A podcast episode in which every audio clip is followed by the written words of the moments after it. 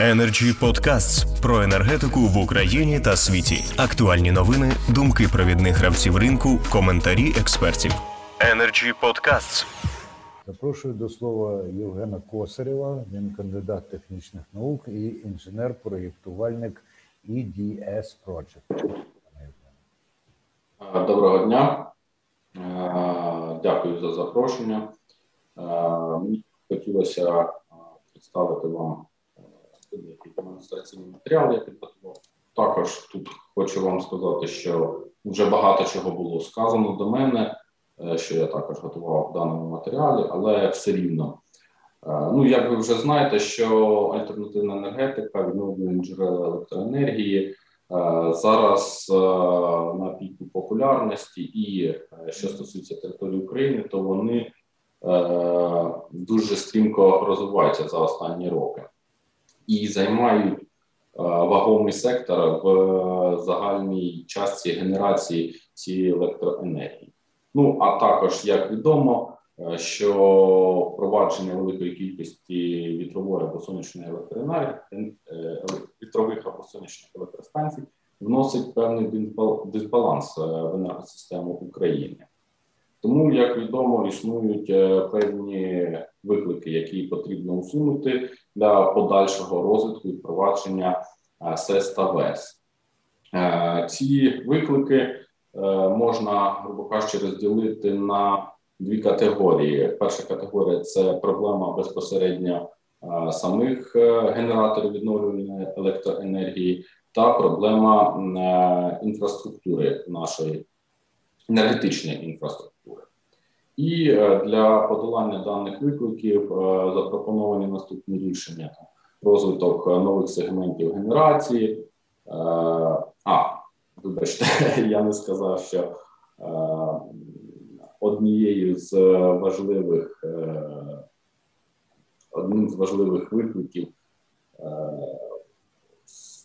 альтернативної енергетики це є низька прогнозованість виробітку та відповідно до цього зміни графік виробництва. І е, тобто, щоб подолати ці е, виклики, нам необхідно е, приймати певні рішення. Так, це тобто сучасні прогнозувальні комплекси використовувати і використовувати високоманеврені накопичувачі для забезпечення маневрування потужностями в інфраструктурі електроенергії. Е, ну, як відомо, е, переваги е, накопичувачі можна використовувати у багатьох вигляді багатьох там функцій для рішення багатьох проблем. Це вже до мене багато раз казали там для підтримування частоти, там надання допоміжних послуг, компенсувати реактивну потужність, там зрізання піків споживання електроенергії. Але для кожної, кожного з цих завдань нам необхідний певний тип накопичувача. Тобто зараз на слайді наведені основні технології, е, зараз існуючі, і хочу вам представити так звана крива зрілості. Я думаю, більшість з вас знайома з нею. Е, тобто, що на першому етапі, в першій е, зоні, у нас тут представлені накопичувачі енергії, що знаходяться лише на стадії е, науково-дослідних робіт. В другій стадії представлені накопичувачі електричної енергії, е, що знаходяться лише там у варіантах пілотних, е, і на третій стадії це вже накопичувачі електроенергії, які мають Е, комерційне застосування. Ну як відомо, що у нас гідроакумулюючі електростанції це вже е, вони вже досить давно впроваджені, і вони мають е, у всьому світі, мабуть, найпоширеніше найпоширеніше застосування. Відповідно до часових параметрів кожного накопичувача, також потрібно їх розділяти на певні категорії. Е, які нам е, у краще дозволять е, забезпечити виконання покладених на них функцій. Тобто швидкодіючі накопичувачі краще застосовувати там, наприклад, для регулювання та підтримування частоти, а там накопичувачі, які здатні тримати, накаплювати та віддавати енергію впро- впродовж там годин або десятків годин, вже там, наприклад, для зарізання там е, ранкових або вечірніх піків споживання.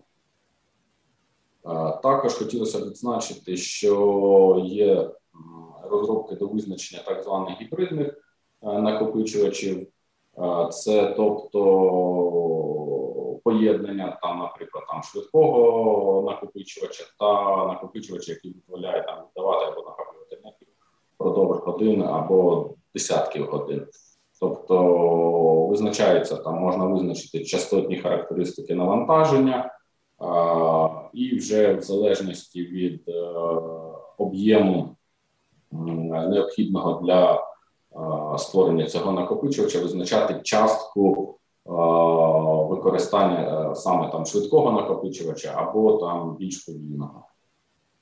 Е, І е, для впровадження е, систем накопичувачів необхідно обов'язково необхідне стимулювання. Так, наприклад, от як в США розділена, розділена плата за надання послуг під впровадження накопичувачів та підтримування частоти, тобто є постійна плата за потужність, так яку готовий накопичувач віддавати в енергосистему, і змінна плата за виконання е, команд системного оператора та підтримки частоти.